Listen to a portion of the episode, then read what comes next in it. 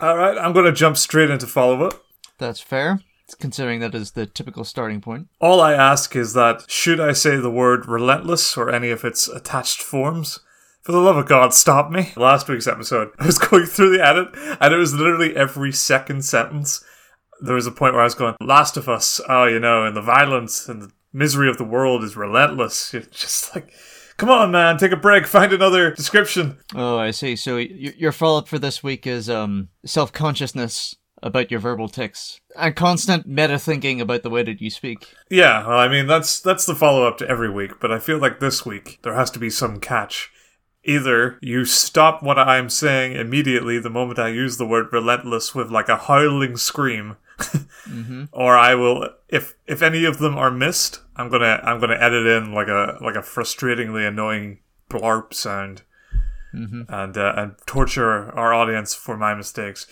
Uh, your your punishment is to give yourself more work in the recording session That's exactly it. or the editing session, I should say. When it comes to the editing, it's all one big, nice, neat, linear line, and to put anything into it means jostling it about. The whole process is just relentless. Don't engage, strike by night. Remain relentless till their troops take flight. Strong words from Lee, someone ought to hold him to it.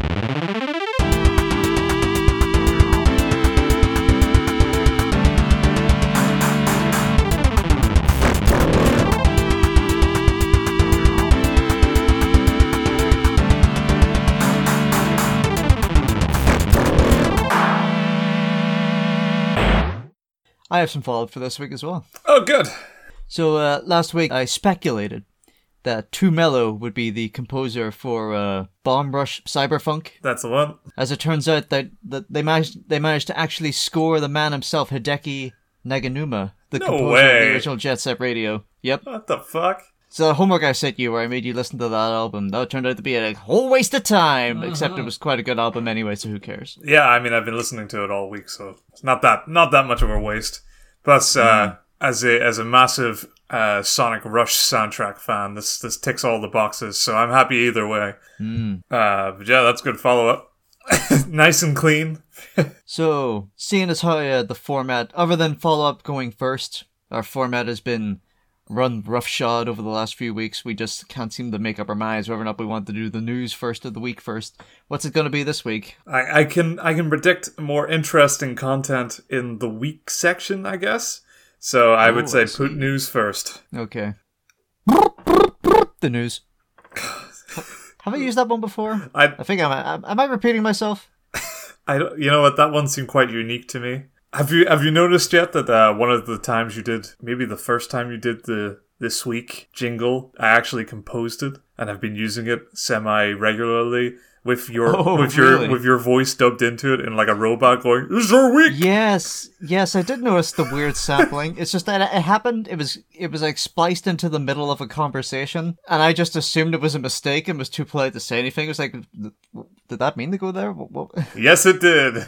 It sounds terrible. You can't make out what you're saying in the clip, but that's that's how I wanted it to turn out. I guess if I if I um if I take credit for it or if I acknowledge it as uh as intentional, I can't come under criticism. That's true. I meant to do that. Right. So uh, news. We're back after our beloved, our favorite weeks, which are the ones where there's a press conference with uh, a list of games to slowly talk about, pure content. Now we're back to fishing out stuff. The Oasis has come and went, and we're back into the, the drought. Okay, I've got more uh, game to TV adapt adaptation adaptation news this week, and they're both Ubisoft and uh, I mean they're announcements, so I don't have anything to like like talk about explicitly. W- One of them is really, really funny on a conceptual level, really. Beyond Good and Evil is funny. Because, like, hey, do you remember that E3 a few years ago when they first announced Beyond Good and Evil 2? That, not first announced it, but when they said, hey guys, we're working on it, look at all this pre rendered yeah, look at footage. And they had, uh, who was it? Who was the celebrity they brought on?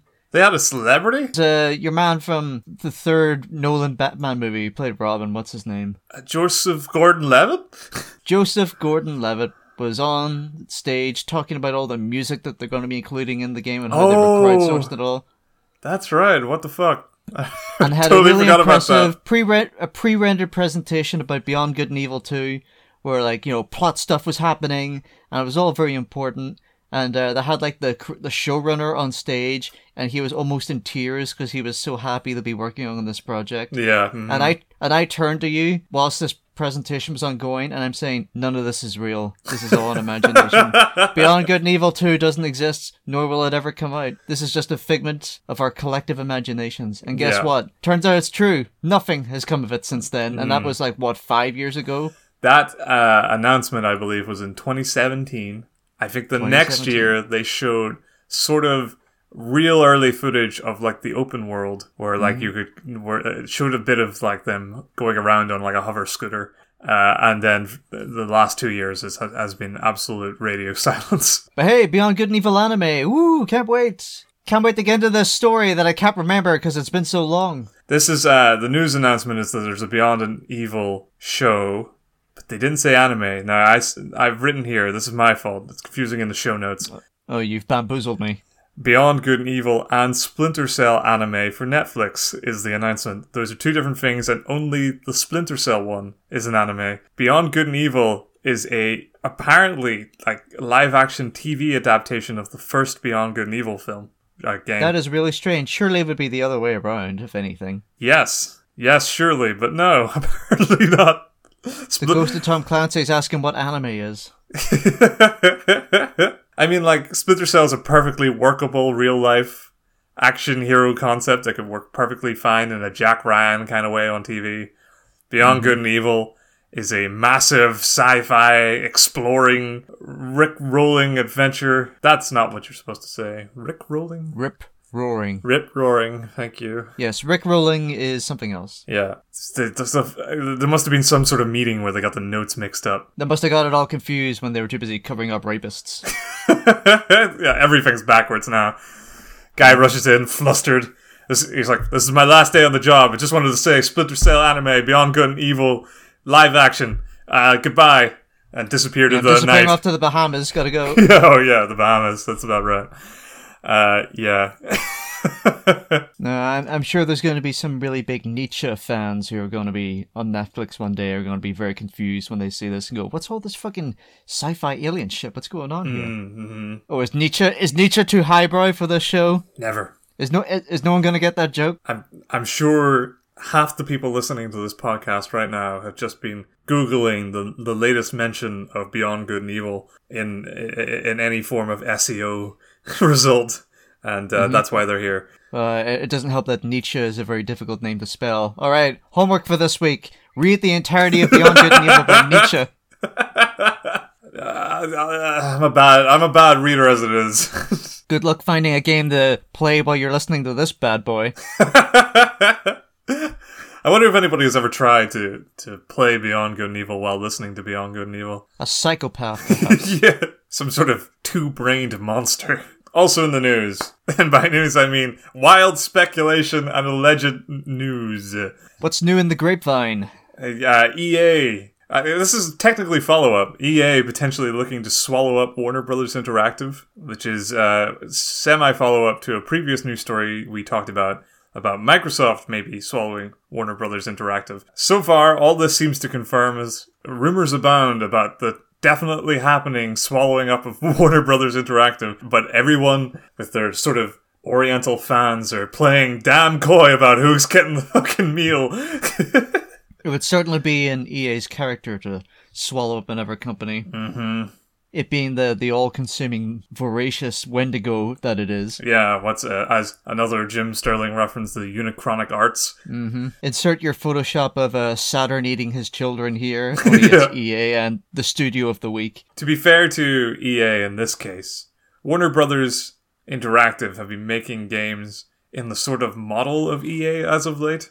So it's not all that surprising that that that seems that would seem to me like a decent fit because Yeah, it's Alien versus Predator, really. yeah.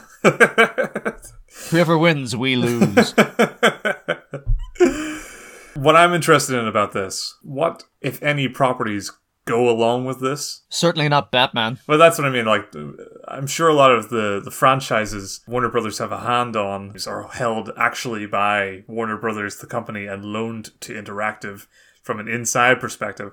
They they probably They probably don't just get handed straight over to the first company who buys them. Hmm. I mean, I know when when BioWare were bought out, it was right in the middle of Sonic Chronicles: The Dark Brotherhood, and so they were obliged to EA were obliged to help sort of finance and finish off that for Sega. So At which point it was the series was promptly cancelled. yes, uh, which is heartbreaking Yes. to me and maybe Rip- me alone. Mm, rip for all the uh, shady echidna stands out there. We'll never see that character again. Uh, yeah, but I mean, like, so if EA swallow up Warner Brothers Interactive, I assume they would be obliged to finish finish up Rocksteady's Suicide Squad game that has been rumored and yet unrevealed as of yet. Depends how far into production it is, I would imagine. If it's if it's nearing trailer time, I'm assuming it's nearing you know a year of production at most to go. I imagine they're trying to rush out a trailer so that the project doesn't get shit canned. There you go, the trailer's out, can't cancel it now. Imagine all the face we would lose. But yeah, I mean, uh, yeah, I assume Warner Brothers keep a hold of the Lord of the Rings, all the DC properties. Uh, so what does that leave? Um, Mortal Kombat, I guess. Alright, I'm gonna Google it. Uh, oh, you're right. Okay, I've got I've got a list of their video games. They will. I'm gonna I'm gonna call out the uh, the original titles that aren't potentially owned by Warner Brothers that they might have to publish. Alright, lay 'em on me. Oh, oh, The Matrix Online, that got shit canned. That's a shame. I heard that was quite good. Okay, so apparently Warner Brothers Interactive have published the last Hitman games. Oh, that'd be quite a get. Yeah, so I guess so. I know Square Enix parted with IO Interactive uh, the other year, uh, but I didn't realize that Warner Brothers were now in the the homestead for that company. So okay, that's that's something. All the Harry Potter stuff, I take it, isn't going anywhere. Uh, Warner Brothers Interactive seems to publish anything by Traveller's Tales, the Lego guys. So I assume that stays with Warner Brothers as well. Warner Brothers, the film company, so EA doesn't get that. Scribblenauts, Not really what I would call a, a hot property at the minute. yeah. Fear. Again, not a hot property, but hey, it's got a you know, it's got it's got clout. Mm. Gauntlet, the Uh, latest Gauntlet game, apparently. So you know, there's the, the age-old franchise Gauntlet moving from another from another house to another house. I'm trying to discern which one of these were just published by them but aren't owned by them because I know for a fact that Supergiant games aren't owned by Warner Brothers. No way. With Supergiant, I believe uh, Warner Brothers helped co-fund or co-fund uh, Bastion, and then Supergiant have been their own thing ever since. Ah, gotcha. Pacific Rim, the mobile game. what a guess! No, that's 100% another uh, film owned by Warner Brothers. Yeah, that, I mean that seems to be it. I guess that's why uh, it's taking so long for us to learn who's buying them because nobody wants to buy them. Here's here's the thing. The reason why the speculation has turned to EA of all the companies named in the original uh, rumor package is because EA have recently had a sort of shareholder conference deal, and there was a sort of Q and A at it, uh, and somebody asked, you know, what's what's to the rumors about Warner Brothers Interactive, and EA, in a sort of semi-political stance, didn't say anything technically about whether they were or weren't looking into it, but they did say that they, as a company, prioritize staff and uh, and talented staff over intellectual properties. So I don't believe that, but okay. so, well, the, they're, the the example they use is um, uh, the the company that make uh, Titanfall. They said they they wanted the company because they were good at their tech more than they really wanted Titanfall. Although they are glad they got Titanfall, if they were really playing the long game for like a, a, a massive company, they probably wouldn't have jumped on Remedy, wasn't it? Oh, I believe it was Respawn Entertainment actually. Oh, you're right. You're right. Anyway, uh, I guess the the point here is that EA, by saying they were they were more interested in buying companies for their staff than for their properties, it was almost a sort of knowing comment on the fact that they weren't getting shit if they bought Warner Brothers Interactive except their staff.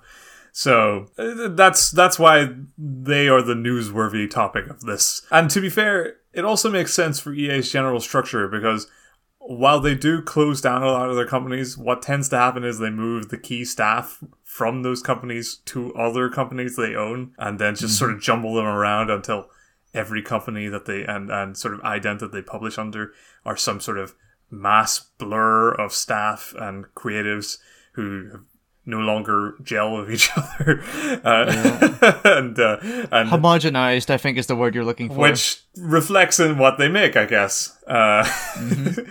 and I think no, product. like you know, none. As far as I remember, none of the like the key original staff in Bioware no uh, work at Bioware anymore. You know, Yeah, they jump ship. They work at Obsidian now. that would be the right place of- to go, lot- I guess. Yeah, a lot of the, the early people in BioWare jump ship and now work at places like Obsidian. Obsidian's the big one because they're the go-to RPG company now. Yeah, hmm it's it. It makes some degree of sense uh, that EA are in the running, and that EA would reasonably be expected to prioritize staff over products or uh, or IP, because yeah, I guess that's what they do technically. Thus ends the Business Insider portion of this podcast. Yep. Uh, I guess the last last bit of remotely interesting news that I could think of was the Nintendo Giga Leak was was uh, unearthed. L is real. L is real. Uh, yeah, apparently so. After all these years. They found Luigi, and the reaction on the Im- the image boards was nothing short as a, of a religious revelation. I guess uh, almost a unanimous smugness. I think more, uh, what would the phrase be? Exultation. Are people on their knees? Ha- arms raised to the sky. Imagine if you drank the Kool Aid in the Jonestown Massacre, only it wasn't poison. It turns out he was right the whole time. Something akin to that, I think. Ah, yeah. hmm and right as they were about to kill themselves, the UFOs scooped them all up and whisked them away to the land of milk and honey. That was the reaction in the image boards to the discovery that L is real. I imagine that uh, we should probably just clarify that L refers to Luigi in Mario 64. Yes, his uh, his assets finally unearthed. I guess uh, I guess the the great thing with the Luigi unearthing in Super Mario 64, among all the other great and very weird and varied revelations over the last week that have slowly been dished out from this massive leak on Nintendo's Nintendo's Nintendo's old archive. Oh, he kicked me right in the Nintendos. of course. Uh, it kind of gives, uh, I don't know, hope to the baseless speculators of the world. mm-hmm oh, yeah. Every, every every stray shadow that we've ever w- wondered or worried about, every every little creepy pasta unearthed in any single Nintendo game, there's there's there's hope. There's light. Mm-hmm. Geno will be in Smash, and the Earth is indeed flat. Those those spooky silhouettes in Super Mario Galaxy 2, they are important. Those are the lost spirits of. Uh, I don't- remember what the creepy pasta to that is, but it's Oh, it's it real. was the developer's son drowned, and his ghost now possesses the master copy of every of Super Mario Galaxy 4. That's it. So all the copies contain a fragment of the ghost. he drowned in like a glacial lake, and that's why it's on the ice planet. It was put. exactly. He's he. And if you if you uh, if you run around in circles 30 times on that level and then jump into the water, photorealistic Mario will jump out of the screen and kill you. and you'll see you'll see uh you'll see Mario with like bloodshot realistic eyes and mirrors wherever you go for the rest of your life. And he's gonna get you. And if this were a, a visual uh, media podcast thing, this is where we would put up the, the shocking 10 year old realistic Mario concept that everybody's super, super aware of and has long past not being creeped out by. They always say photorealistic like that's meant to mean something. Oh, yeah. It's always photorealistic. Can I just go on record to say that I think what's your creepy pasta monster look like? Oh, it's just a dude, but his eyes are fucked up. yeah. Lazy. Lazy. It, Jeff the Killer, what about lazy? what if, uh, yeah, or what if it has no face at all? Man, just it peaked with Slenderman. Like you hit Slenderman and it was great, and then everything after that was just shit. ben Drowned was alright. Ben Drowned was alright. Because it was the original video game creepypasta. But everything after that, just dog shit. All derivative. worthless. I'm not a I'm not a massive follower of uh of creepypasta. I know this might shock you as a person who gets right into the deep of every horror story going by. Remember when I said in episode one I was interested in playing Soma and yet have not mentioned it since in seven episodes? Yes, that's because I'm not a coward.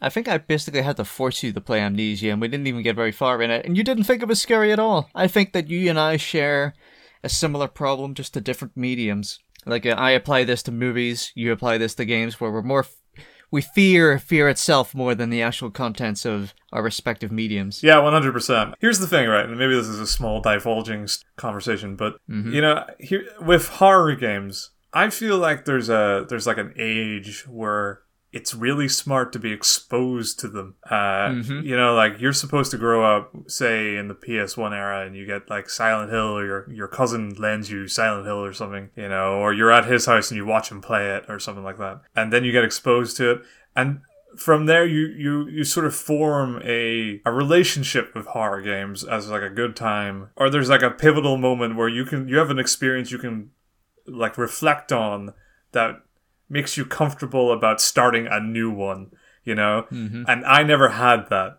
you know? I never had a horror game. I i, I- I can't even think of a game a horror game that i I played until I was like easily 18, 19, and by then I think the time had passed. And so now every time I kind of boot up a game like Soma, I have this sort of anxiety about the entire experience because I'm like, I, I need to be in the right space to be in a, to, you know, to have to deal with spooky, scary game. And that is, prevents me from enjoying it far more than uh, the experience itself, which would probably be fine. But it's, it's, it's, and I, I, I think it comes down to not having had like that formative experience. Like you would have played like Silent Hill or something like that at a younger age than I did. I didn't play Silent Hill until I was like 19. You tried to get me to play Silent Hill when I was 19, so that's not true. you were like 15. Oh, I, uh, I guess it would have been 16 then. I feel like the first horror game I ever played was Resident Evil 4, and was when I was like 13. Yeah, yeah, okay, I, but that's what I mean. I have a really good experience with Resident Evil 4, but I played Resident Evil 4 for the first time when I was maybe 17. and uh, and I hadn't any experience to any other Resident Evil game at that point. Sounds sounds like after the fact justification for being a massive bitch to me. That's what that sounds like. yes, I'm not trying to back out of saying, and that's why I'll never play horror games.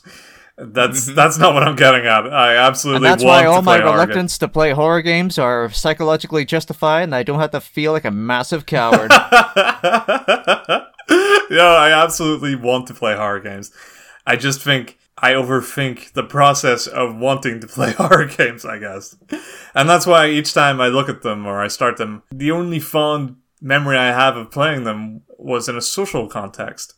How with me sitting next to you, like staring at your face, like scrutinizing every reaction Yeah. to every scripted jump scare. Yeah. It's at this point that you would say to yourself, you know what, Lee? Sometimes it's okay to not finish games. It's alright. It's it's fine. And thus for my philosophy of the last several episodes. uh-huh. So, and now I have to back it up with facts and science and opinion and a think piece that I then put onto my podcast and thus officiate to some capacity. Put it out in the world. There's, you know, there's a there's a formula for quitting games. Now it's real. Now I'll never have to be spooked again. or have to finish Hollow Knight. Uh, that was targeted.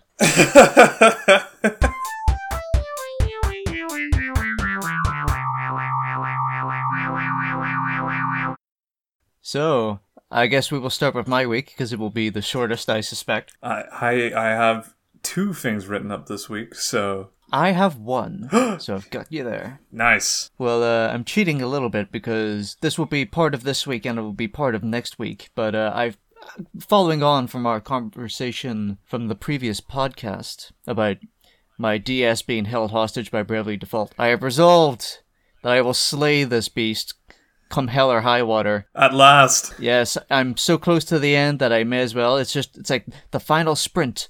I gotta do it.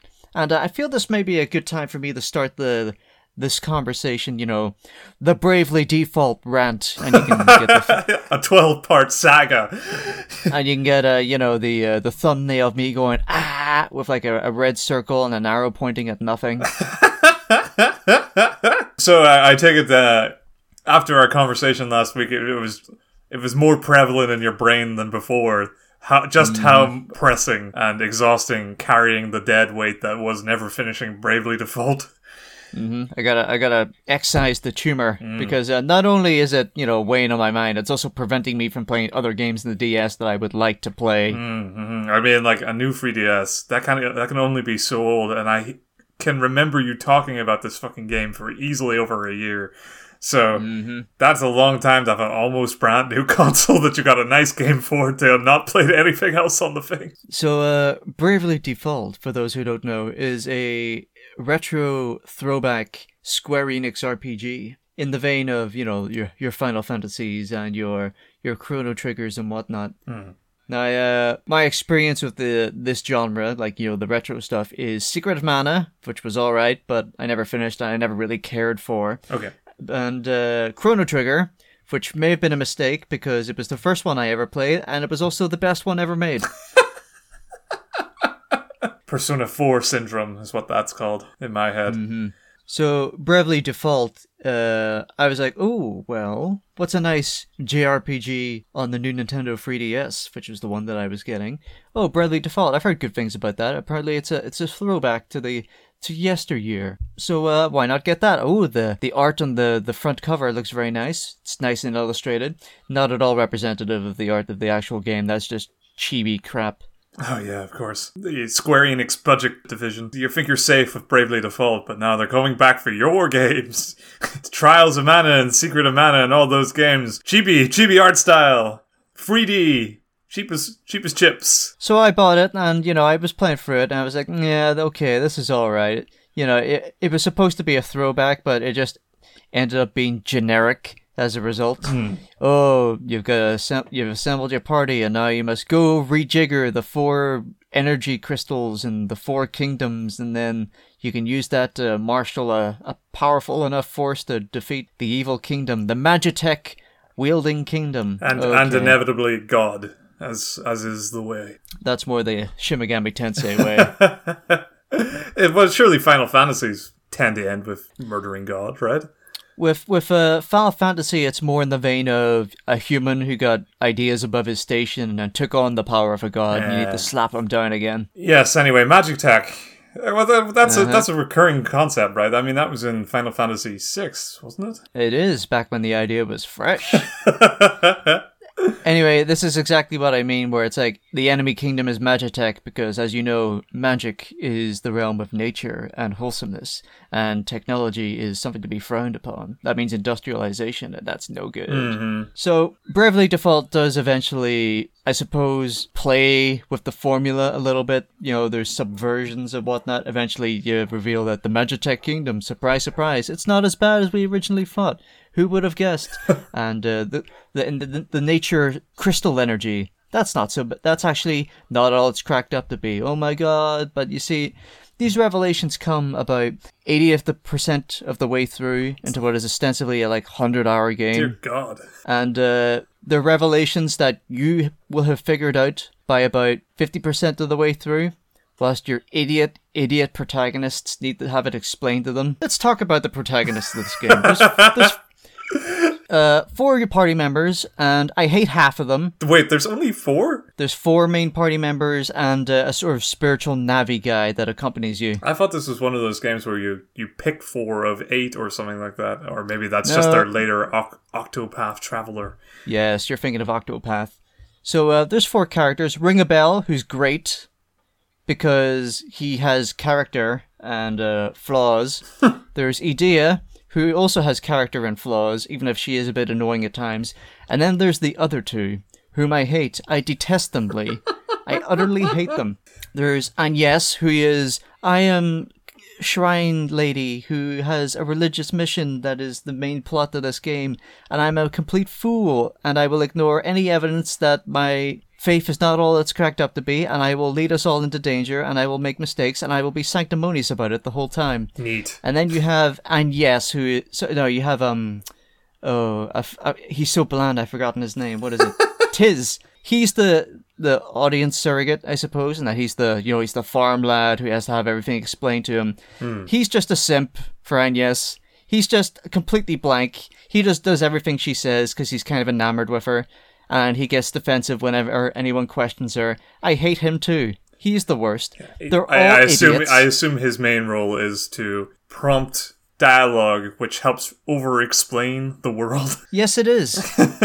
and uh, I'm gonna drop some uh, some spoilers for Bravely Default. You know, this ancient game that I hate. So uh, let's see. So at some point, it's revealed that uh, Your spiritual guide, who is really annoying, is a fairy called Airy. She's really annoying. Basically, every time you open up the pause menu, she's just there to nag you about the main quest, regardless of what you're doing. And it's different from every area you're in. So you could be on a side quest and should say, "Should we be like doing the main quest right about now?" And you'll be in a different area, and she'll say, "This seems like a waste of time. We should all be doing the main quest." Wow. And listen, it turns out she's evil about like in the last ten. Sorry, the party finds out that she's evil about in the last fifteen percent of the game, even though it's apparent by the last quarter. And uh, I suppose the idea is, oh, she's deliberately annoying. She's deliberately railroading the party, which would be excellent if it weren't for the fact that you have to put up with her for eighty percent of the game. And then she has the fucking gall whenever it's revealed that she's evil to do the whole none of you ever suspected. I was hook, line, and sinker. I fooled you the whole time. And I'm like, Ugh. I mean, like, people who are supposedly the enemies of the party have to sit them down and explain to them the plot twists because they're so stupid. Of course. They're so naive. They're so surprised by things that are blitheringly obvious. And then I'm so angry. you you rejigger the four crystals, right? Sure. And then you get to the final, the, the, the supposed final boss, and a giant pillar of light appears in the center of the map, and you go into it. And then everything goes back to normal, and it's like you had never started your journey to begin with. Oh, good. And then you have to do it all over again, but it's a time loop, right? It's like a Groundhog Day time loop. Would you like to guess how many loops they have to go through before they figure out what's happening? It's like four. Jesus. And meanwhile, while you're doing this, the game encourages you to fight all like so. There's like I want to say maybe ten bosses per loop, and you have to fight all those bosses all over again every time. Oh, and perfect. you go through this Even loop like seven times. Devil May Cry boss rush in JRPG form, even more fun. Turn based. Wow. Yeah. So I'm in the I'm in the area immediately preceding the final dungeon where you're doing the final run prep. I'm just grinding up all the classes and the jobs, which are like your you have your character level and your job level, and you've got to grind both. And I'm just doing all that, and I've got I've got all the the anti-grinding features on, such as eventually you get a spell far too late in the game, if you ask me, that kills all the enemies that you encounter if they're below a certain level. So I'm just doing that. Just you know, stick on a podcast, run around, trigger a random encounter, kill them all, reap the XP, and just do that a hundred times until you've gotten to the level that you want to be. You know, get all your jobs to the max level so that, you know, when you get to a really difficult boss battle, you can not have too much trouble with it. And now that I've I'm just going to do a little bit more of that, and then I'm going to do the final dungeon, and then I'm going to be free of this game. Mm. My DS will be free, and I can finally play that Miles Edgeworth game that I've been sitting on for like two years. Oh dear God. Yeah, it, it sounds like the usual late game JRPG grind to win. Uh, I recently played the first Dragon Quest, which mercifully was about four hours long. Mm, I've been told that uh, Dragon Quest is grind city, which is why I've avoided it because I hate grinding. I you see that's it depends on whether you know what you're in for, uh, and it depends how the game allows you to grind. I don't mind in JRPGs grinding so long as it doesn't rob me of something or as long as it, it can be streamlined to some degree i don't mind mindlessly engaging in a loop a thankless loop mm-hmm. and what i liked about dragon quest was basically every couple of steps you could pop into like this town and you would get instantly healed up and then you could step back out and then just walk around in circles until you beat all the things and you level up Mm-hmm. certain degrees and you sort of kind of you dip your toe in the pool gain some experience and crawl back and crawl back and back and forth and it was you know it's it's such a repetitive easy loop but it made the game as fun to explore as a top-down 2D art JRPG from the fucking 80s could possibly be because I was inclined to see the rest of the area and incl- inclined to grind my way there. Mm-hmm. This sounds like the late post Final Fantasy world of this type of grind, where it's not just enough for you to laboriously drag your ass to the to the wild monster area to to grind. They've also got some other fucking over the top secondary loop that you have to keep on top of to win the game. Fuck, I just remembered something else about this game that I hate. It's like an onion. You peel off so many layers and you just cry all the way down. Uh, you know way I said that uh, a person who's supposed to be their enemy has to sit down and explain the plot to them? Yeah. That only happens on like the fourth loop. Because every time up until that point, even though they have no reason not to communicate with people who know the plot and can explain it to them. They just choose not to because they're on opposite sides. I'm not going to listen to anything that you have to say. No way, you're a bad guy. It's like. Or like occasionally, like uh, it'll be a situation where like, no, you're doing what you, the party, are doing is actually a bad thing, and you shouldn't do it. Really? Why is that? Oh, I'll never tell. yeah, yeah. yeah I mean, Uh. whatever. What that would break the set destined path that you're on. characters that have every reason to talk, sit down. Like it's just a bad case of just sit down and talk. Yeah, just yeah. talk. just talk. You have every reason to communicate with one another, but you're choosing not to because the game needs to be stretched out another twenty hours. Anyway, but Ring, but Ringabel's all right. He's cool. Ah, good. What I wanted to ask is: Is this like a kids game, or does it seem like a kids game to you? Uh, Could it be argued that it's a kids game, like my first mean- JRPG? no. I, I, even if it was Baby's first JRPG, I would be very reluctant to give it leeway on that basis because you have to keep in mind this game is a deliberate throwback to like SNES Yeah, the, the era complex Final Fantasies for children of yesteryear. mm-hmm. So uh, you know, there's that the children, you know, it's um, accessible to children, but they wouldn't be the core demographic. I remember a, a more semi-modern DS JRPG that I played was uh, Golden Age. Uh, I'm going to say New Dawn. It might be Dark Dawn or something like that, um, which had a, a lot of this. What sounds like a lot of a similar sort of leveling progression, frustrating characters who just needed everything over-explained to each other. But you know, it, it hit me at some point, maybe about uh, like eight hours into this, that uh, this this was a game for babies. Mm-hmm. and that I was playing already sunk too much time into this game for babies. This the world wasn't getting more interesting. The characters were getting less interesting.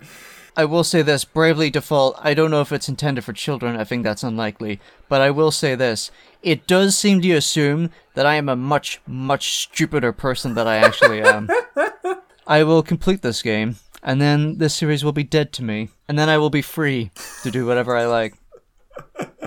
Which will be to play more Ace Attorney. And that was my week.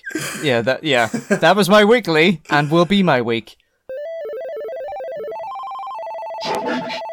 How was your weekly? Uh, this week, uh, I've got some new material and some holdover material from last week. Uh, in that it was material that I had prepared for last week, but the show was too long to actually talk about it. So I've just I've just held off. Yeah, we're lagging behind, so we need it. Yeah. I'll, I'll say straight up this week though there is no Dark Souls cubbyhole. Uh, Uh, it's the highlight of my I week. know, I know. I'm sorry. Okay, th- th- very briefly, I am currently mid fighting the the Moonlight Butterfly, Uh, who's who I've, I've more or less beat. I just haven't finished beating him yet, and that's about it. I spent way too Okay. long beating up big statue guys in the garden, and uh, that's that's pretty much it. I haven't. I've been playing other games this week, which I'll talk about. Well, other game this week, which I'll talk about. But uh, first, here's the here's the, the, the stuff I've I held off from last week, which was more anime. ooh. Uh, so my my whole thing last week, uh, for those who for some reason skip episodes or would never venture back. Unthinkable. Unthinkable, I know. I've started a new thing to pad out content on the show because games are hard to talk about every week and have sweet hot takes. Uh, that I'd, I'd watch anime, and not only that, I'd venture to find my own anime without recommendation, which is a new, is a first for me. It's a perilous game. Yeah, absolutely. And it, you know, it really could have gone either way at this point. Uh, I've watched three things so far. Uh, I, I'm still watching Digimon. It's an ongoing thing. Uh, it's barely started, but that was last week's conversation. And there's literally no new information, and probably won't be any new information for Digimon, even though I'll continue to watch it, uh, unless something like really upsetting happens. Uh, The other thing I've been watching more recently, since catching up with the show I'm about to talk about, has been Cowboy Bebop. Ooh. I might talk about that next week if I finish it. Uh, I've never finished it. It's although it is something that has been recommended to me and I've tried to watch before. I'm just now sitting down and actually watching it this time. Uh, It's at this point that I should also confess that while I got very far, I don't believe I ever actually finished it either. oh, that's that's actually a relief Bebop's a, is, is is a hard one to keep consistent with because it so neatly ends each episode. So and to push through has been taking all my fucking energy. But I'm enjoying it, and I got a lot farther this time than I had last time I tried to watch it. But uh, I'll save that for a future episode. What I watched totally unprovoked last week and caught up in was a full season of 13 episodes of an anime called Tower of God. Tower of God. Yeah. That sounds familiar. So this is semi brand new. It's only come out this year. But it's a long 10 year running South Korean manhwa by a guy called SIU or CU, maybe. I'm, I'm not sure. I haven't heard anybody audibly talk about this show. I don't know how any any any of the conversation has went so far, or uh, or anything about the. I, I read one interview from the creator, and the fact that I read it means I still don't know how to say his name. Oh, this looks like a shonen. Tower of God is shonen so shonen uh, and I, I think the first thing that I was worried about was that it was going to be far too shonen for its own good. And uh, the only reason I was drawn to it was that it, was, it had basically come out like a couple of weeks ago, and I was in my adventurous state. I was looking at the art styles between a bunch of the most recent things that had come out, and was like, "That one's the nicest looking to me." It's very clean Yeah, it cut. does look very clean. Yeah. Yeah, very clean. So, uh, but I was deathly afraid of the fact that it had a sort of pretty boy anime boy at the, on its cover. Uh, And I, I was really hesitant to start it. Something that uh, also was made all the more daunting after watching the first episode, which is a fucking mess. Here are a, a number of things the first episode of Tower of God tries to throw at you within its 20 odd minutes of runtime. Uh, the establishing relationship between its main character, Bam, a secondary character called Rachel, and a magic Tower of God, which grants wishes. Gotcha. Then also a world that exists outside that tar, which those two characters originally live in, but then move into the tower. Yeah, huh? A, a princess of Jahad, who is some sort of superpowered queen who lives and or works in the tar. A magical talking weapon that has some sort of god in it. With you so far? Uh, some sort of uh, rabid administrator of the tar who seems to control the trials, but uh, also uh, taken aback by the sort of under but over at the same time the princess of Jahad in the in, in the first episode. I'm following. It also has uh, enough time to cram in a full-on ninja trial where you have to where our main character has to break a ball open uh, to to pass to even get entrance to the tower. Neat. And this is all squeezed into, what, a 20 minute 20, period? 23 odd minutes. It's fucking hellish. It was like watching the first arc of Naruto on fast forward. yeah, and so that was a fucking nightmare. All my fears seemingly addressed in the first instance that this was going to be both a long roaming shonen ass shonen show that I should immediately evacuate lest I be stuck with the shonens, which I'm actively trying to sort of save to last in this anime exploration thing, or I'm never going to get anything done. So, uh, did you stick around for long? I Did you do the three episode trial? I did. I have a four episode trial, but you're right that there was only three episodes needed to be on board with this one. And what really helps with Tower of God, and I don't know why it's doing this because it's shonen as fuck, and it has a lot of material to draw on, but uh, it only has a 13 episode season, JoJo style. Ah. So it's uh, it's it's what's on there is done a complete full season. Uh, It's bite size. yeah, so you can you can view it in what I did, which was like three days, and uh, and then that's it for a year. Put it away. It's good. I, I massively appreciate that because shonen ass shonen shows come out week after week with often barely incremental episodes uh, that you have to trail. If you join at any point too early, you have to just wait months for it to get anywhere, and you're better off waiting a year. And by then, people have talked and mo- uh, talked about it, moved on, and uh, this is the narrative experience anyway. It was a fucking nightmare to keep up with. Yeah, I got to the bit where zombies were invading, and I was like, is this filler? And it turns out it was filler. That's like the last arc, but that last arc is about fucking 200 manga issues long. Yeah. See, the thing with Naruto is, like, the first season, or the first iteration of the show, it was great, because you watched it, and then you got to the bit where the filler started, and you were like, I'm going to stop now. Yeah.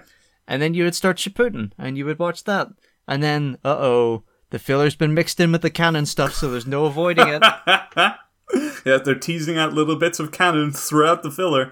And then there's Boruto, which, as I understand it, is pure fill- just filler. It's just, it's whatever, dude. Kishimoto isn't even working on it. Did he give linear notes or did he just fuck off? I don't even know. I, I have no fucking idea. He got busy and started working on his new samurai project, which promptly got shit canned because it didn't go anywhere. Yeah, it wasn't very good. sold poorly, is what I've heard. Samurai Eight. Yeah. So what's interesting about of God is that it's it's it's it's Naruto. It's trim Naruto though, and that's why I'm mm-hmm. gonna I'm gonna recommend it because it's the part of Naruto which was good. The first season is essentially the the the Chunin exams from the first series of Naruto, the young part of it, which was the best part of that I- show. I mean, oh, it's the tournament arc. it's That is in every shonen. Well, no, that's not technically true. It's the death survival in a forest arc, which ended in a tournament arc. Uh, Uh-huh. But this is mostly the Hunger Games ass forest arc, the show, which was the best part of the show.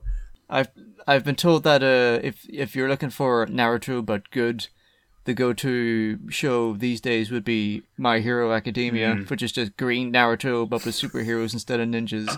That seems to have uh, it seems to be delighting in the fact that it's a shonen, and it's just to said, hey, do the tournament arc here and do this arc here. Oh, good, just do it well. Yeah. The good thing about Tower of God is that it, it has a, a good couple of differences from Naruto, but it hits a lot of the same beats.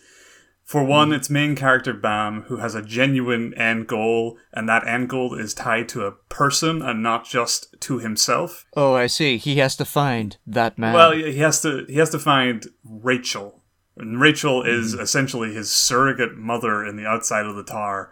Uh, she's like his age, and she goes up to the tar to seek her own fucking life.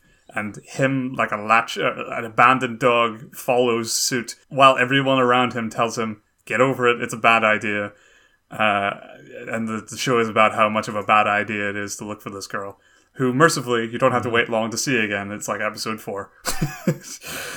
but the the central conceit, I guess, is that the main guy isn't a super powered wonder. I mean, he might be. There's there's hints that he might end up being. I'm sure he'll fall into some power at some point. Yeah, but it, I guess unlike Naruto, of which we had the magic blood, the main character of this Bam uh, doesn't doesn't have doesn't, doesn't seem to have shit, and certainly by the end of the se- first season hasn't really shown us much other than his one really good power, which again similar to Naruto is that he gets on really well with other people. Uh, he's got the what is it? The uh, therapy no jutsu.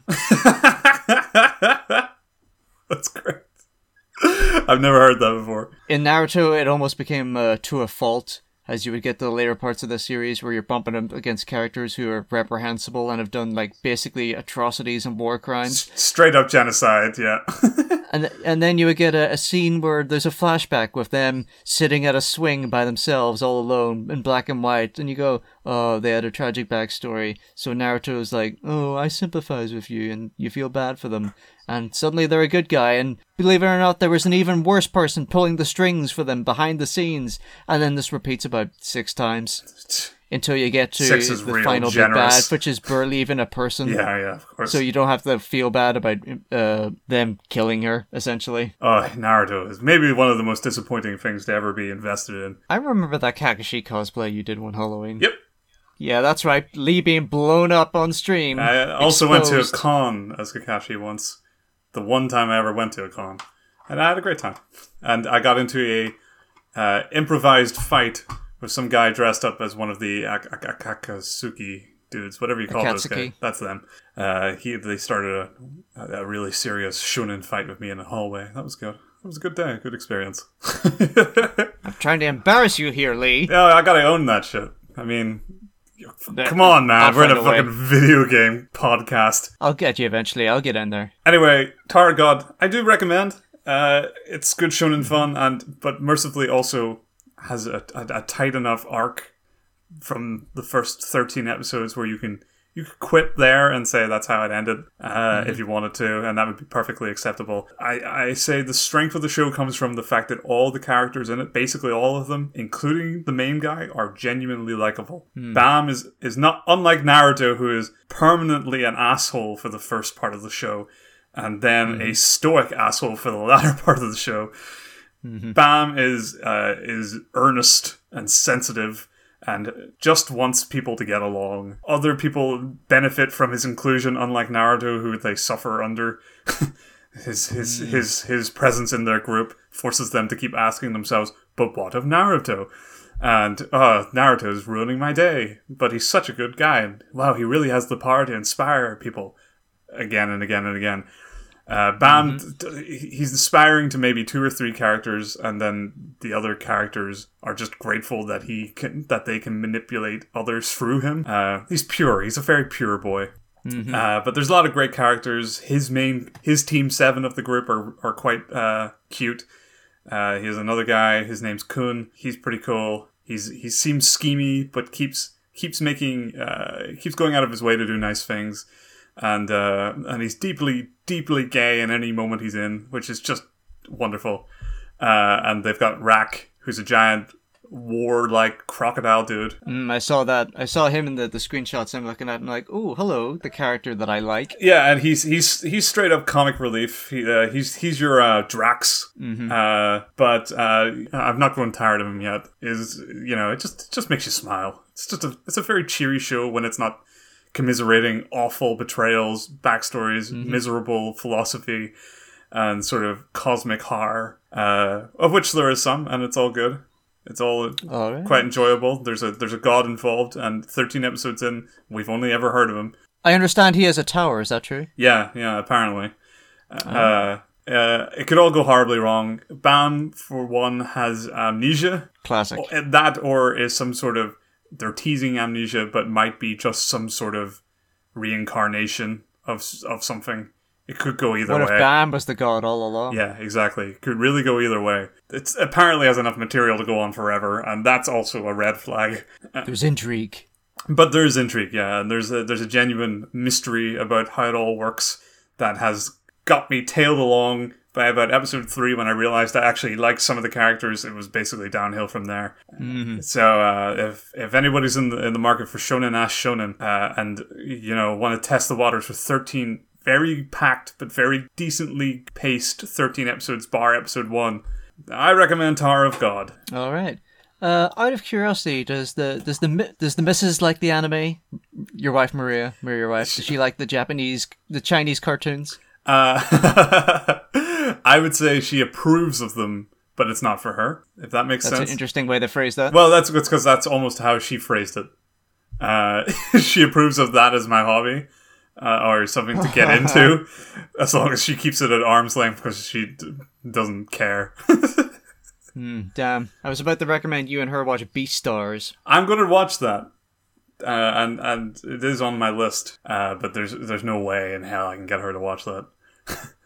If uh, if you do get her to watch her, don't tell her that I recommended it because she might get the wrong idea.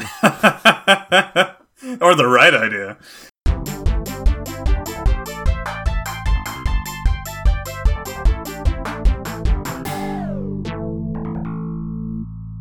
oh, you said you had a two-parter this week, didn't you? I had a what, sir? Yes, yes. A two a two-parter. That's right. My week hasn't even ended because I also played and beat a game in one week. And I, oh my god! I know, I'm so proud of myself. What's, What a golden goose egg! what's more, it ties into a conversation I've already had. Oh, the trifecta. yeah, yeah. So it's it's a, it's a real hot property. Uh, this because this week I played and beat Super Metroid. Oh, lovely. That's the one. That's the you know in the Castlevania Metroid uh, dichotomy, the the triumvirate. That's the one that I never beat. I got to. It was the first one I ever played. The first Metroidvania I ever played was Super Metroid, and I got a fair bit into it. But uh, I was quite young at the time, and I didn't really grasp the the the the minutia and the tropes of the genre. Yeah, So I just got a bit frustrated and quit. I might. I'll. I'll pr- I might finish it one of these days. I well, I first off, I can say I 100% fucking recommend it. All the praise in the world has been deserved for fucking Super Metroid. That game is a fucking Classic gem. for a reason. Yeah, absolutely. But uh, there's so many times you go back to these games and they can be disappointing or slightly dated. Not so for Super Metroid. That game holds up like a fucking, uh, I don't know, a massive arm. Maybe one of those ones from the Lord of the Rings, those statue ones. Like a Chizo. Or a Chozo, that makes sense. Uh, That's on theme. That makes sense. Yeah, I, I had a similar experience. I, not so much with Super Metroid, but with the original Metroid. And to be fair, I don't know if I would have enjoyed this nearly as much if I hadn't spent 15 hours with Hollow Knight so far. Mm-hmm. You've got the foundation. yeah, th- my my original exposure to this that I went whole hog in on back in when I when I owned a Wii in like 2006 or 7. I got the original Metroid, and uh, that was a terrible, terrible game to start Just, just an impenetrable wall. Yeah, I mean, I, I literally played some today, and it's a lot better than I remember from having played Super Metroid. And I might talk about that at some point if I ever beat it or get any further into it. But um, yeah, Jesus, what a terrible, terrible starting point is the original Metroid. Like it's See, it's because these days you've got the wrinkles in your brain dedicated to Metroidvanias. You've got all the, like the uh, the techniques in your brain, and you know what you're doing now. yeah, so it's like, oh, I found the rhythm. But uh, yeah, Super. But I mean, even then, Super Metroid is a fucking treasure. You know what? I remembered, by the way, another weird Metroidvania I beat. Did you know? You ever hear of uh, Batman: Arkham Asylum Blackgate? oh, is that a Metroidvania game? Yeah, that, which I like because it's such a weird one. I struggle to remember that it was. But yeah, it's straight up a fucking a Metroidvania. You have to revisit areas and with new power ups. It is. It's straight up Metroid. Anyway, Super Metroid. For one of the big things I like about it is that it has the most minimal Metroidvania lull any Metroidvania could possibly have. Yeah, it's because it's it's one of the very early ones, so it hasn't got any of the the cruft. Yeah, no, no fucking around is how I like to put it. has to be small by design. So on a SNES cartridge, it's tiny. But it, to be fair, I think it's more to do with the design. There are three things I really, really liked about this game that kind of help make it what it is. Because I didn't intend to play Super Metroid this week, right? I, I just, I was dawdling on the Switch. I had that fucking SNES online thing where you've got a little back catalog of all the S- SNES games. I, I picked it at random. I played it for like 20 minutes uh, to kill time and realized that I didn't want to stop, even though I had totally intended to. It's got a real good sense of atmosphere that game, doesn't it? With the music. Oh yeah, absolutely. Even though, to be fair, the sound chip on the SNES is fucking terrible, and there are Oh, about I like it. there are about like five tracks in the game total. I- It, no, you know it's it's weird because I went you go one step back. I, when I played the original Metroid, the sound, the actual songs were slightly deeper in in uh, in melody than Super Metroid. Uh, but what they did was smart. They they went whole hog on atmosphere rather than jingles. So a lot of the time it's just sort of boom boom ah boom boom ah. Not really a lot of like memorable melodies, I would say. Whereas Metroid's like back to back fucking yeah, it's all, it's all bangers. it's all about cu- it's all about cultivating a, a you know an atmosphere, a sense of immersion. Yeah. you're in an alien land, all on your own. There's three factors as to what I really fucking love about Super Metroid. The first is the map.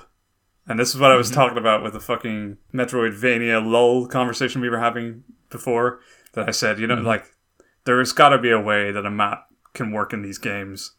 And apparently there is a way. It's the way Super Metroid did it, because it's perfect. At the start of the game, you get to little map areas, you like little map machines, and they give you the map to a whole area mm-hmm. al- albeit hiding secrets. And that's for the first few areas. And basically, it does that early on so that you know the general vibe, layout, patterns of the areas, what to expect. You know to explore every cranny. You know that when you're going to certain parts of the map and you see something, you're like, okay, you know, that's what I have to look out for later on. Because an area or two later, they stop giving you maps. Mm-hmm. But they've trained you you know what to look for. Exactly. And what I also what I also really like about the map system in this though is that not only is it it's broken into nice neat rooms, but you can tell by looking at the map a whether it has uh, an item in it, uh, b whether you've been in it specifically if you've stood in that square of the map, and c generally if, the, if there's any big areas of the map that are nearby that you haven't touched by looking at the sort of open brackets of the squares on the map. Said the word map a lot already. um, and Just relentless, the whole thing. Strong words from Lee, someone ought to hold him to it. Uh, this is just it's just the best system. Uh, it's it's just perfect because you you're always inclined to know generally what you missed in, in previous areas, what items you've picked up, what items you were in the room of that you kind of know you haven't touched yet. You know, it's it just works. And it trains you so well that by the mid game you're like you know you're you hardly ever fucking lost. Yeah, the uh, the Igavania games, like uh, you know, I know Symphony of the Night at least has something very similar to that. I haven't played the others, but I know that they basically follow on in the same footsteps. They all have a very similar map system to such an extent that it's often considered to be the the go to Metroidvania map. Mm-hmm. Hollow Knight doesn't do that; it's got more of a stylized one. But you know, if you're if if, if you're not deep in on Metroidvania as a genre, it could like throw you off. Yeah, yeah. Hollow Knight's got a very hands-off system where it kind of it does it does point you generally to big doors you haven't walked through if you've been in rooms next to them. Mm-hmm. But often it doesn't tell you whether you found anything or have even tread certain areas. It, it lacks a lot of the details that could make exploring its world just a tiny bit easier and more enjoyable hmm. and centered. I'm trying not to make this a fuck Hollow Knights Metro take on Metroidvania uh, conversation because again, I'm 15 hours into Hollow Knight. I've obviously enjoyed it to some extent, or I would have stopped playing it a long time ago. Uh, another thing I really liked about Super Metroid is its linearity, which is another thing I was talking about that I wished Metroidvanias were a little more uh, because it does it right in that it's not technically linear. Essentially, you're never really inclined to go back on yourself for some reason in Super Metroid. Like you can, and you'll be rewarded for doing so. Like you'll find hmm. shit, but oftentimes what you're looking for is straight ahead of you or in the room that you're in already. You've burrowed down, just keep looking in the area that you're in. You'll find something using that power to get you to it and basically connect you to an older area that you haven't been to. You don't have to go all the way back. You kind of are making steady progress regardless. So each time I went back, you know, I, I ended up not finding anything to progress and then found out later that it was just in the fucking general area that I picked up the thing I had. and so I went back think, overthinking it almost, being like, I remember rooms where this was going to come in handy, you know, the grappling hook. I remember loads of these things. I remember specifically they're over here and over there. Uh, and so you backtrack your way through and you do those things and they give you like a missile upgrade, nothing, nothing major. And then you slowly, wearisomely, wearisomely go, ah, I've been a fool. You hit a dead end and you get a yeah a minor upgrade, and you're like, uh, all right, fine. It's it's just less egregious uh, than uh, Hollow Knight system, I guess. Not to make a bad example of it, or or what triggered me to write the the original piece was Hollow Knight. So I guess it, it's going to keep pointing at that. But it's not just Hollow Knight's fault. Uh, the Steam World did a lot of this stuff too. Mm-hmm. Or those games have gotten me to a point where I'm now overthinking how the how the genre works. that I have to be basically here, there, and everywhere at all times to k- kind of pick up on stuff. Your photographic memory. Yeah, exactly. Which was good in practice because it let me find secrets from earlier uh, sections in Super Metroid, which I was grateful for because then I had plenty of extra health and extra ammo for dealing with uh, trickier bosses, of which there was only one, and that was Ridley. There was, or is it Ridley? Is it Ridley? Ridley? Yeah. Ridley. Yeah. Uh, yeah, the only. Ripley is from Aliens. The only difficult boss is Ridley. You didn't have any trouble with uh, that plant thing that goes do do do do do do do do do do. I had some trouble with that one, though it was a while ago. I don't, I, I didn't have the skills that I have now. Maybe, yeah. That's like the first boss, isn't it? I remember being like uh, maybe the third boss. Kraid came first, I think. Maybe, yeah. Uh, no, I, I never found any of them difficult. Uh, there was one that beat me, and I don't even think I died to any of them except one of them, which was like a like a ghost one that I was going about all the wrong way, and it turns out it's because it has a, a one specific weakness. It's a puzzle boss basically, Uh, and so when I actually solve the puzzle, it's it's a piece of cake. It's not actually challenging. It's always a bit of a a bit of whenever you get into a puzzle boss and it's not immediately obvious that it's a puzzle boss. So you die a couple of times until you run down the grooves that the the developer has left for you, and then you find the rhythm, and you're like, oh, okay, fine, Yeah. we'll do it your way. mercifully a lot of the time those can actually those can genuinely trip up your experience i got real lucky and and stumbled upon the solution on my second go. Uh, so lucky me.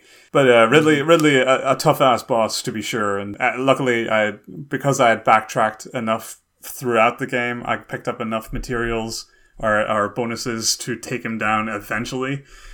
Uh, But like, I would have had to backtrack actively at a certain point. I feel because he, he's a hard ass bastard, and I felt pretty overpowered going into that fight, and he just fucking tore me to shreds. Well, that's a good feeling, isn't it? Yeah, That's no, what you it's, want. it is, and uh, in its credit as well, Hollow Knight has that exact feeling, but like far more frequently, and that's really Hollow Knight's strength. Is that every maybe second boss fight is a Ridley, and it feels great to beat them. Yeah, you feel like you're hot shit going in and you just get stomped. And then every once in a while you go into a boss and you'll beat them on like the first or second try and you're like, ooh, that feels good too, but in a different way. This game's got everything. Yeah, one hundred percent. It really sucks you in, rewards you.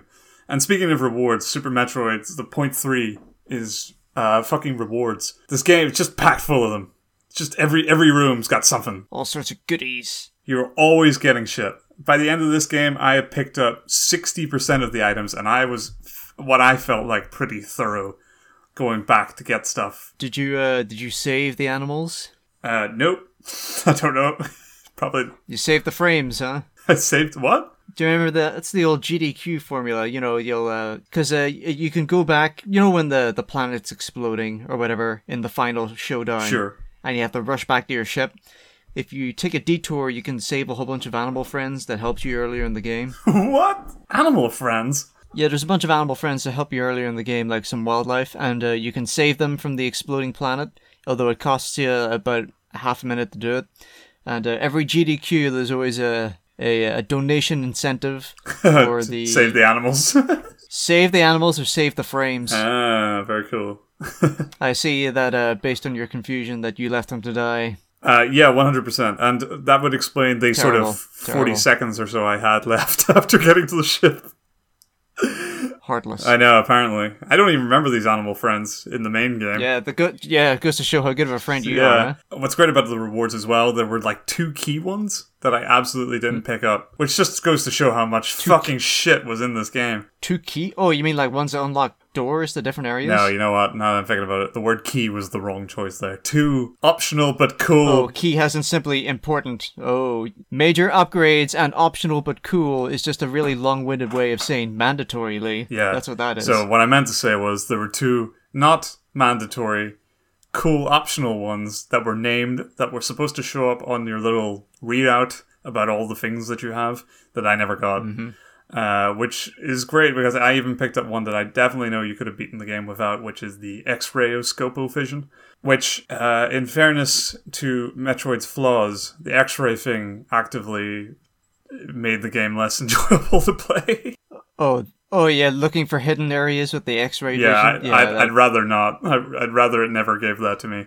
Uh, bit of a pacing killer. But yeah, anyway, this game showers you in fucking rewards, and I appreciate that as somebody who likes trinkets and being led by the nose in my games. Don't don't get too expectant for that to be taking place in future Metroidvania games. Yeah, oh, yeah, that's right. I To be fair, I the only other Metroid game I've played is Metroid Prime Hunters, which is ah, garbage. yes.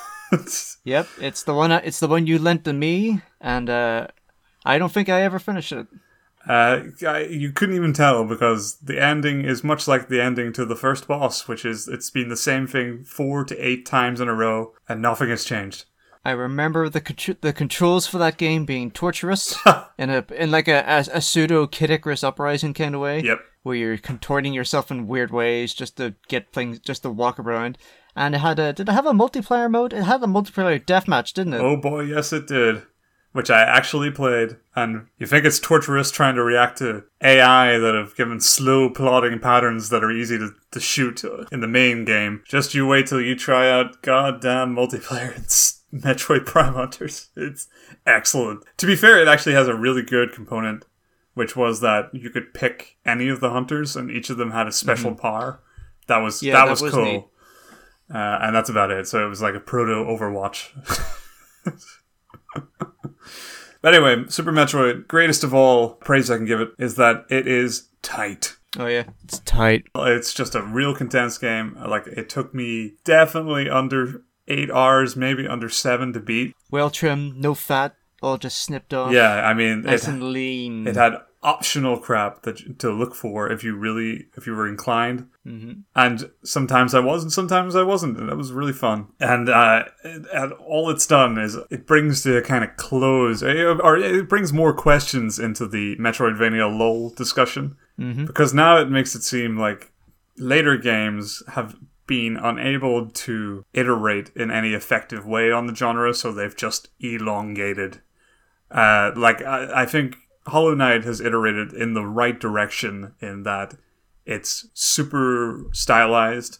It takes a little more key design philosophies from games like Dark Souls, where you've got like a spawn system and and you're rewarded to go back to where you were to pick up your your lost souls, and that system works great in mid gameplay. Mhm. And also, it it's smart in that it doesn't try to be Metroid. Like it, it's it's got a fucking a mostly melee centered combat system. Right? It's it's a perfect alternative. I guess it's I guess it's closer to Castlevania. Castlevania, yeah.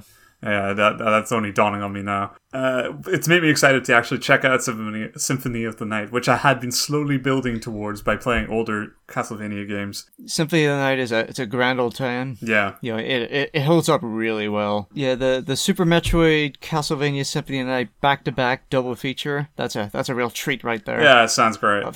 Assuming that you're not busy, of course. Oh, yeah, I don't know how, how how ready I am to jump into it, but it's on it's on the near list, near future list for sure.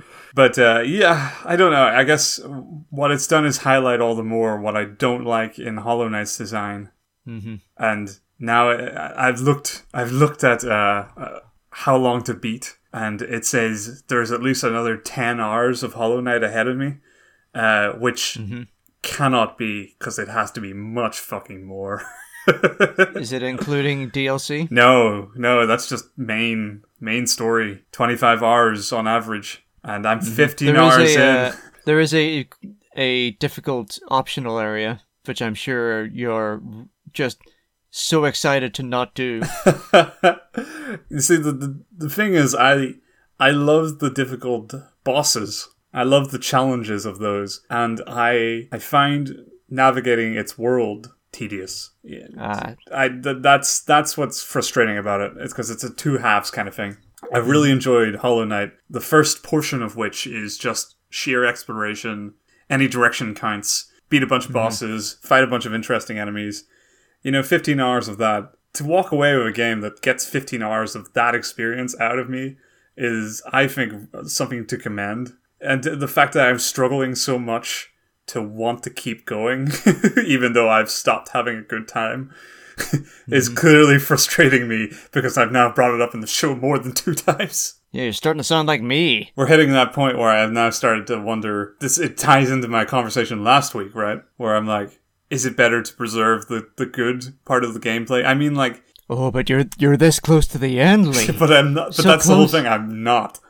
I'm Ten hours is a doddle. It's nothing. ten hours. That's that's an estimate. If I can figure out which way is the right way to go, Oh yes, if you know what you're doing, I suppose that's true. like, and and what's more is that it's the walk back to the boss that's annoying me now. Like I found the next Really? boss, and I'm like, I just want to fucking start and do it again. Why do I have to fucking trek? Have you been getting all the all the shortcuts and the hidden benches? Yeah, no, of course I'm as close as I can be, which still means I am a five to six screen walk from the nearest boss. Like it's it's the part I, I found the most annoying about Super Metroid was the uh, the last save point, the save room before Ridley is is a death chamber away, which is part of the gauntlet, right? Like mm-hmm. you're getting to the, the, the last big boss. I mean there's there's Mother Brain. Spoiler, but there's Mother Brain in this game, and it's the last boss. You go through the room that you fought her in. I mean, come on, foreshadowing. I know, yeah, and there's also a flashback to assets that have her in it. Uh-huh. like, oh, I'm sure they What just put. The- not use them.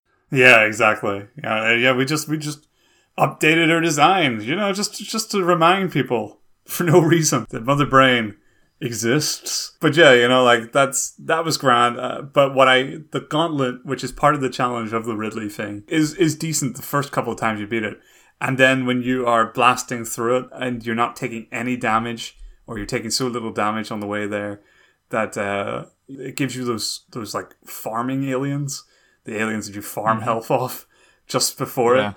It just makes you ask, why not just put the door here now that I've beat the gauntlet and I'm just sitting here farming for health? You know, like that that trek became my least favorite part of the game, although it did help compound my relief after beating Ridley that I didn't have to do it again, which I don't know if that's a good thing. Like, oh, good, now that I've done that, I no longer have to do the most tedious part of the game.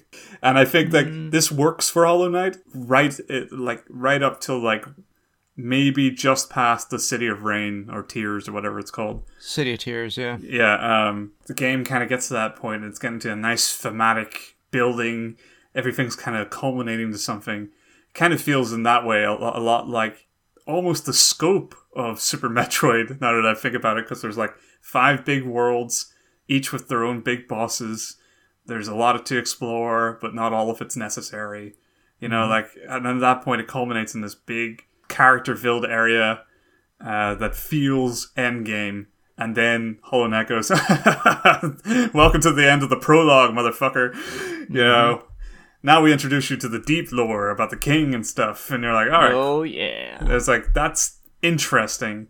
Uh, um, although, I like it could have been, I don't know. It's, it's, it was interesting in theory, but what it has amounted to has been walking up to gravestones to people who go, I'm doing it for the king, and then beating them and getting nothing out of the fight other than satisfaction of beating them. I don't know. Oh yes, the Dream Nail enemies. Uh, A lot of them are uh, Kickstarter characters, I think. yeah, I, I saw the area with all the Kickstarters, and maybe some of the bosses are as well, because they're all featured by somebody.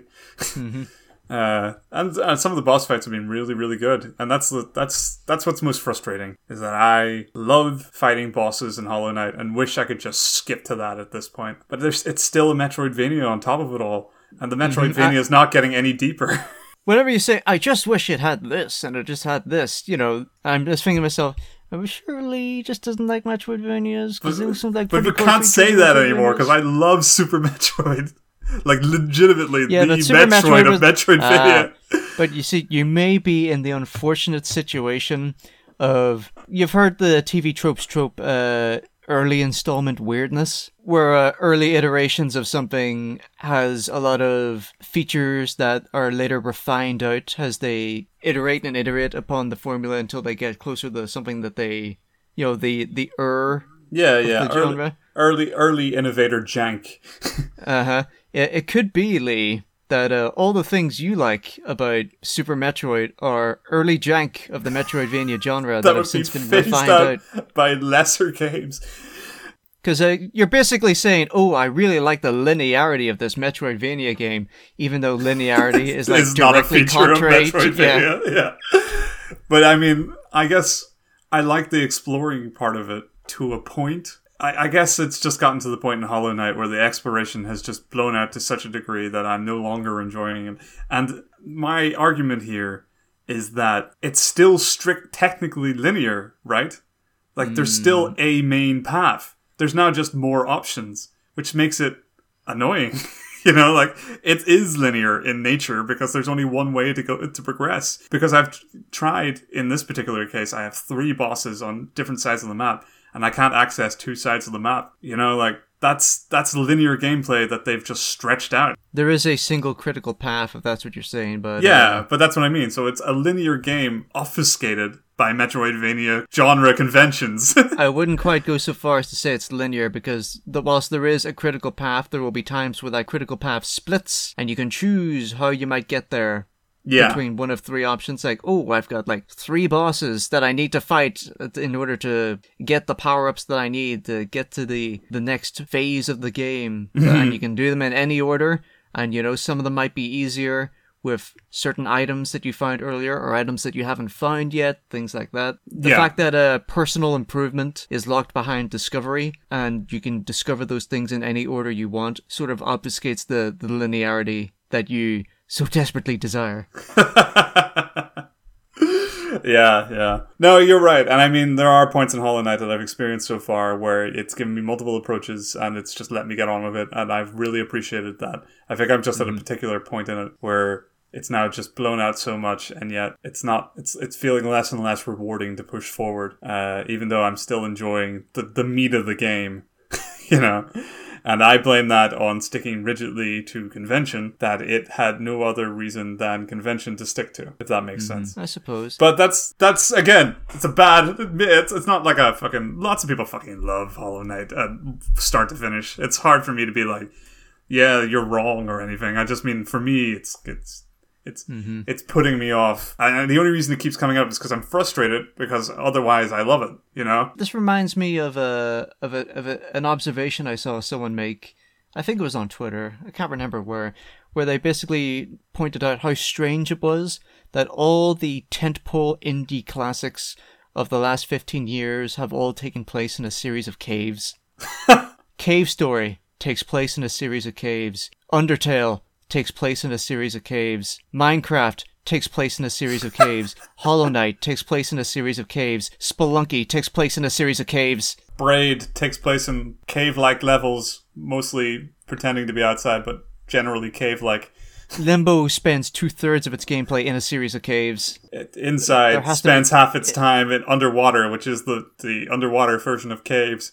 They're man-made caves. Yeah, What is it with caves? Hmm. Steam World Dig series of caves. yeah indeed. Guacamelee Gu- actually Guacamelee spend series of caves. seventy percent of its time in caves.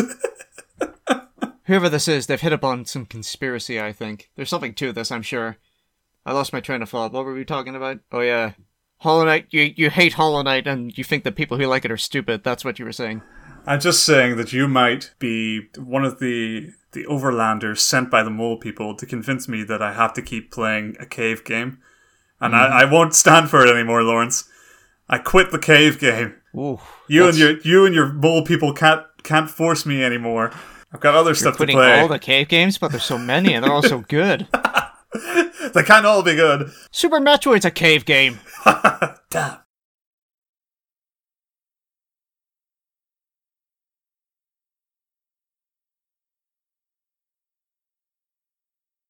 I wonder if uh, the ending of this seems a little more contentious and uh, and and downbeat than our usual endings. Quickly, Lawrence, salvage it. Give us something quirky and hilarious to think about. So uh, we're not doing a podcast next week.